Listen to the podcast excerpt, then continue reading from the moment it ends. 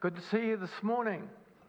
We're doing a series from the book of Ephesians, and we're up to chapter 2, uh, verses 1 to 10. You know, in 2014, when Helen and I went to live in Azerbaijan, we had not heard of ISIS. ISIS was unknown to the world in 2014. But in 2015, we had people that were moving into Azerbaijan from surrounding countries like Syria and Iran. And they were refugees who basically had to get out of their own country because it wasn't safe.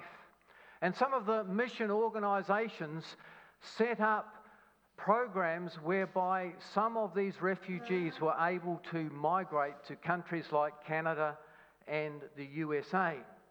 And it was very interesting because these people had left a hopeless situation in Syria, and suddenly they're transported into a country like Canada, where there is freedom and plenty of opportunity. And these people were overwhelmed by the goodness and the opportunity that was available to them. You know, at the end of World War II, when the concentration camps in Germany were liberated, people were released, and many of those people were sent around the world as refugees. And most of them adapted into life in another country and were very successful in their new country. But a few years ago, they noticed that some of these older people, that were, these people that had been in the camps, that had entered into older age, that suddenly they were having nightmares. And they were changing from being at peace to being in a state of trouble and anxiety. And they realized that all those memories that they'd had of those hurts in the past were coming back to them and causing fear and panic. Though they were surrounded by caring people, they were still in prisons of torment in their minds. And there may be some people here this morning that have been through traumatic times in your lives and may still be traumatized from things that have happened in the past in various ways. So, our study this morning relates to this. So, let's read Ephesians chapter 2, verses 1 to 10. It says, Once you were dead because of your disobedience and your many sins. You used to live in sin, just like the rest of the world, obeying the devil, the commander of the powers of the unseen world.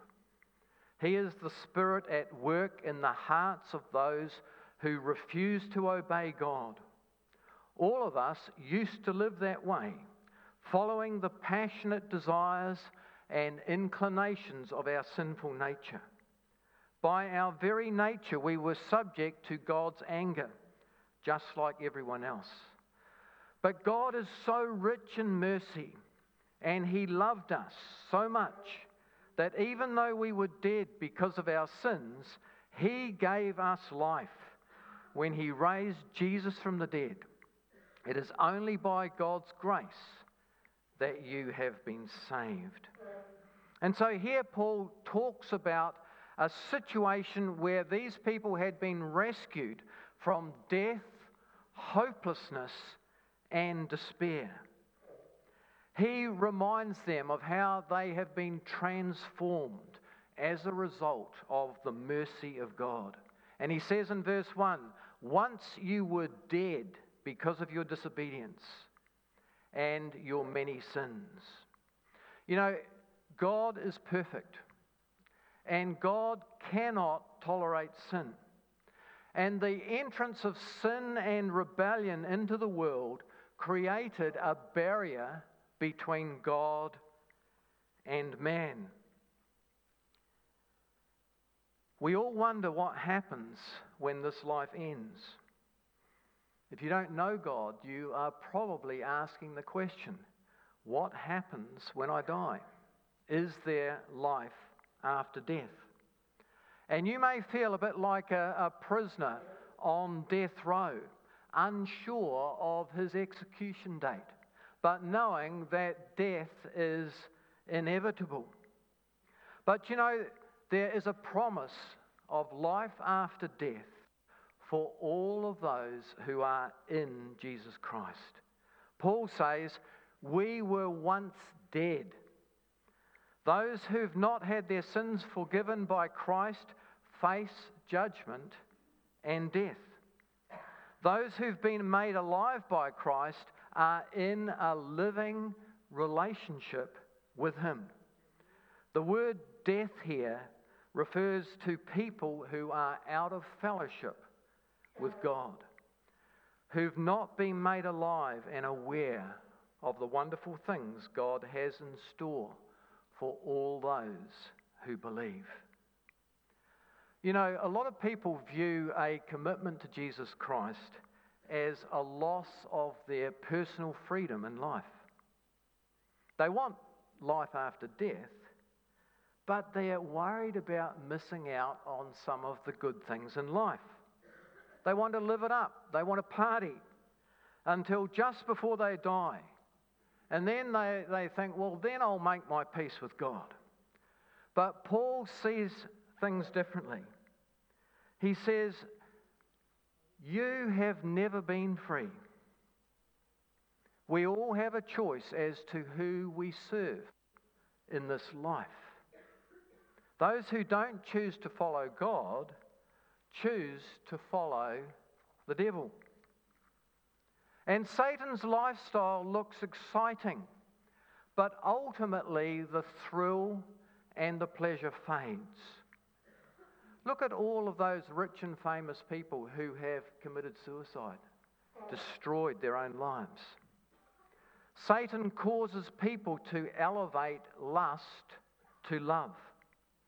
Think of all of those TV series and movies. Lust is viewed as a goal in itself. Love is kept right out of the equation. There's no commitment there. It's all about that good feeling that goes with having sex with someone. People seldom look for a deep experience of true love. And the result is they end up feeling empty inside. The self destructive nature of sin can be illustrated in the way the Inuit or the Eskimo kills a wolf. The Eskimo gets his hunting knife and he covers it in layers of blood. After each layer has been covered in blood, he freezes the blood on the knife. And then he sticks the knife in the ice by the handle. And the nose of the wolf smells the blood. And so the wolf comes to this knife in the sand, in the ice, and starts licking the blood off the blade. But the blood is frozen. And before long, the tongue of the wolf becomes numb. And as he licks through the layers of blood, he's exposed to the blade of the knife. But his tongue is so dull by the cold, numb by the cold, that he can't feel the sharp edge of the knife. And so, as he cuts his own tongue, he starts to bleed. And now there's warm blood that he's licking and eating. And so he gets into a frenzy. It's his own blood that he's drinking. And ultimately, the next morning, the Eskimo finds the wolf dead next to the knife. Like the wolf, Paul says, we can be consumed with our own lustful desires.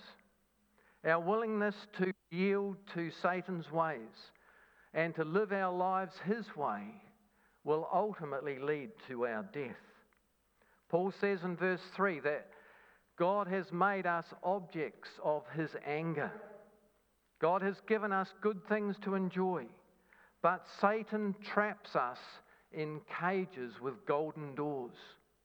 There's all these ads for easy money on TV. For example, credit union. We are nice people. We will give you lots of money when other people may not give you any. You can have anything you want your overseas holiday, a brand new car. People don't realize that they're digging a financial hole that will rob them of their time, their freedom, and load them up with worry and anxiety. Short term pleasure for long term pain. You know, these days in some parts of the world, you can buy suicide bags. And they're long plastic bags where you basically hop, hop in this bag with a, a tank of gas and you release the gas and you pull the draw cord and you never wake up. What a crazy world that we live in where life is so miserable that people want to end it. Jesus can set us free from the false pleasures of this world, and He can give us a full and meaningful life. And so our reading goes on in verses 4 to 7. It says, Because of His great love for us, God, who is rich in mercy, made us alive with Christ, even when we were dead in sin. It is by grace you have been saved and God raised us up with Christ and seated us with him in the heavenly realms in Christ Jesus, in order that the coming age, in the coming ages he might show the incomparable riches of his grace expressed in his kindness to us in Jesus Christ. And so Paul points to God's gracious acceptance of all who come to him. He shows us mercy beyond measure. Mercy and love are related. God is so merciful that he shows love towards us. One of the most stupid things I did in my life was start a major bushfire. Our family were on holiday in central Otago in the middle of summer, and there hadn't been a lot of rain. And we were camping at a place called Pinder's Pond. And one day my brothers and I went sort of fishing up the river. Well, my brothers were fishing, but I was just sort of sitting there watching them. And I was sitting on a, a boulder next to the river, and around that boulder was sort of grass and gorse and scrub sort of growing. And in those days, they used to give you these souvenir boxes of matches. If you went to a motel or a hotel or whatever, they'd give you these little cardboard sachets of matches.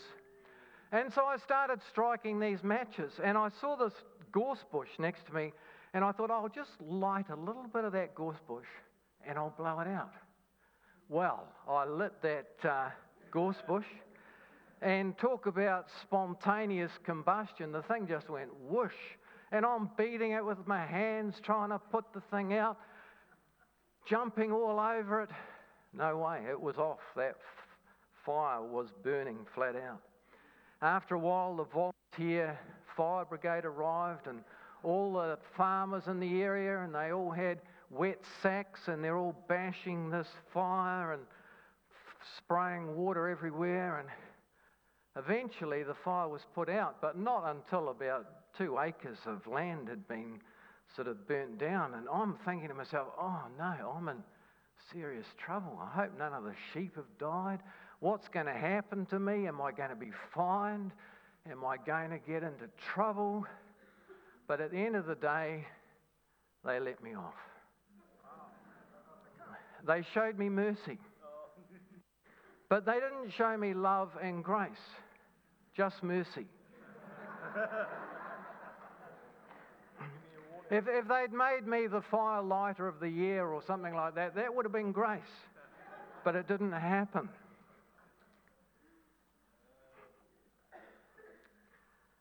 But how grateful are we to receive the mercy of God? Jesus took the punishment for our sin so that when we believe in Him and we thank Him for taking that punishment and we repent of our sin, we can be set free from the consequences of sin. Jesus also invites us to rule and to reign with Him. He has shown us love and grace as well as mercy. Jesus was lifted up to the highest heaven and seated at the right hand of God. And his word tells us that we also are spiritually seated in heavenly places with Christ. Our spirit is already where one day our new body will join it. I read a story of a farmer who found an egg while he was out walking one day. And he took it to his, it was an eagle's egg that he found. And he took it to his hen house and added it to the eggs underneath a nesting hen. The egg hatched, and among them was the oddest looking chicken you've ever seen. When the other chicks chirped, this one would screech. When the mother hen clucked, all except this ugly one would come running to her. There was no relationship between them. The others picked on him and pecked away at him as well. One day, a huge shadow passed over the barnyard. Father Eagle soared high above. He looked down and spotted a little eaglet and swooped down with a loud screech. Father Eagle said, What are you doing down here? You're not a chicken, you're an eagle. Eagles aren't supposed to live in farmyards. The heavens are your domain. Come up here. Up until now, the farmyard had been his home, but he wasn't very happy there. Suddenly, the truth of who he was hit him. He discovered his true identity. He wasn't a chicken, he was an eagle. He felt an urge to respond to Father Eagle, but he just couldn't get off the ground. Father Eagle said, Just take a big jump and flap your wings. You can fly if you try. He must have been a poet as well. The little eagle took a feeble jump, flapped its wings, and ended up on top of a fence post. Father Eagle said, Try again, jump higher, and I'll sweep underneath you and carry you on my wing. After a mighty leap of faith, the eaglet was riding on Father Eagle's wings on his first solo flight up into heavenly places. Great story, wasn't it? Let's have a look at verses 10, uh, 8 to 10. These tell us that we are God's masterpiece. You know what a masterpiece is? It's the best painting that an artist does. And it says, God saved you by his grace when you believed. And you can't take the credit for this, it is a gift from God. Salvation is not a reward for the good things that we have done. So none of us can boast about it. For we are God's masterpiece.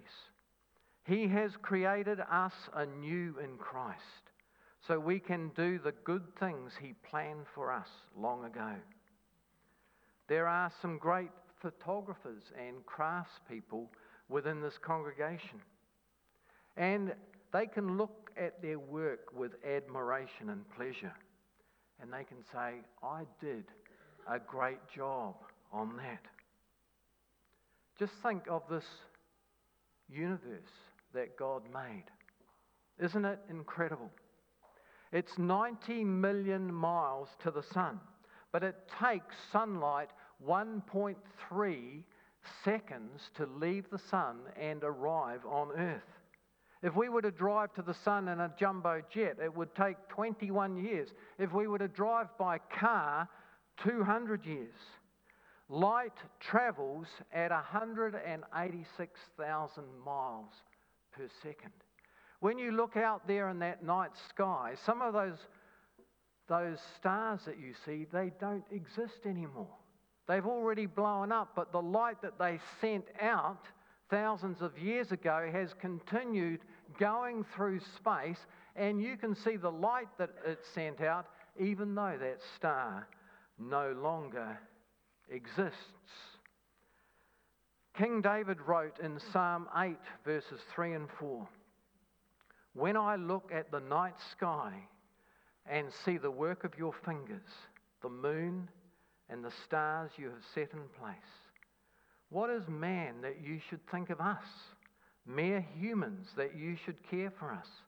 For you made us only a little lower than the angels, and you crowned us with glory and honor. Paul or David is telling us, and Paul is telling us, that we, us humans, are God's masterpiece, not any other aspect of this awesome creation that God has made. He tells us that God has made us into beings of great value to share eternity with God. The creative hand of God on our life has brought transformation from death into life. Last week, we had some friends of ours um, from Azerbaijan who came over for the weekend. And they told us the story of some mutual friends of ours from Azerbaijan. Can you put the next slide up, please? Uh, the next one. If you have a look at that photo there, this is a young couple and their four year old son who were missionaries in Azerbaijan and had moved over the border into Georgia where they were ministering to people. And um, his name was Ryan, and her name was Laura, and their little boy was called Caleb. And they were living in a little village in Georgia where they made beautiful rugs and carpets. And he had taken on a role of marketing these carpets around the region and exporting them to countries like the USA. Well, last week they decided that they were going to go camping in uh, a valley not far from where they lived. But then, a few days later, their car was found somewhere and there was no sign of them. So they went looking for them. And they found that he had been shot and the little boy had been shot by a 19 year old shepherd. And that the wife had tried to escape, and in the process of evading the guy that was chasing her, she fell over a cliff. Uh, an entire family wiped out. This seems so wrong, so tragic, so meaningless. But they are God's masterpiece. Life on this planet is a blink in comparison to eternity. That family are now in heaven with God. They have their spirits had already been lifted into heavenly places with God, and now their new bodies are in heaven with God. As we obey Christ, we are changed into his likeness, and he can use us greatly. We can all think of ourselves as God's masterpiece. He is delighted in the transformation that takes place when you yield your life to Him. I remember when I fully gave my heart to the Lord that I wanted to know God as well as I possibly could. I wanted to read His Word, understand His Word. I wanted to have such a close relationship with Him that I would hear Him talking to me and guiding me and giving me peace and warning me when something was a danger and a problem. Satan would have us believe otherwise. He wants to make us feel guilty, useless, and condemned. But let's all allow God to make us into a wonderful masterpiece of His love, of His mercy, and of His grace.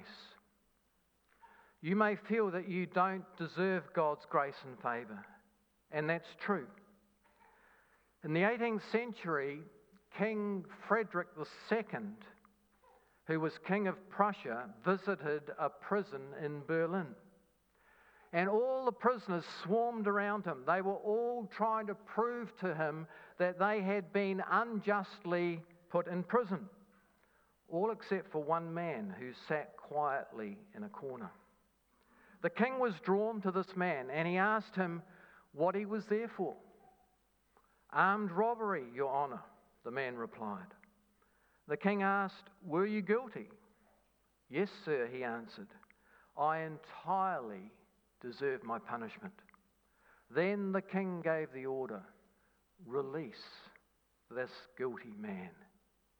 Like that prisoner, we were in prison. We were slaves to sin. We were spiritually dead. Like that prisoner, we were pardoned. The prisoner did nothing to deserve being set free. All he did was admit his guilt. That's what God, by his grace and kindness, offers to each one of us. Verse 8 tells us, For by grace you have been saved through faith, and that not of yourself. It is a gift of God. We cannot earn our salvation. We cannot earn our way to heaven. Paul makes it clear that it's an eternal gift from God. It's because we haven't earned it that it can't be taken away from us. Some of you may remember way back in the year 2000 in the Olympic Games in Sydney, there was an Australian athlete who was well in the lead in the walking race. But for one brief second, she took both feet off the ground at the same time and was disqualified. Sometimes we worry that something like that may happen to us, but it can't. We're saved because of what Christ has done, and no one can make God slip up. Therefore, we who were dead can celebrate that because of God's grace mercy, and love, we have been made into God's masterpiece, a testimony to God's praise and glory. If you don't know Jesus, trust in him today. And let's celebrate our position in Christ and experience his work in us and through us so that we can have an exciting, creative, fruitful life to the glory of God. Amen.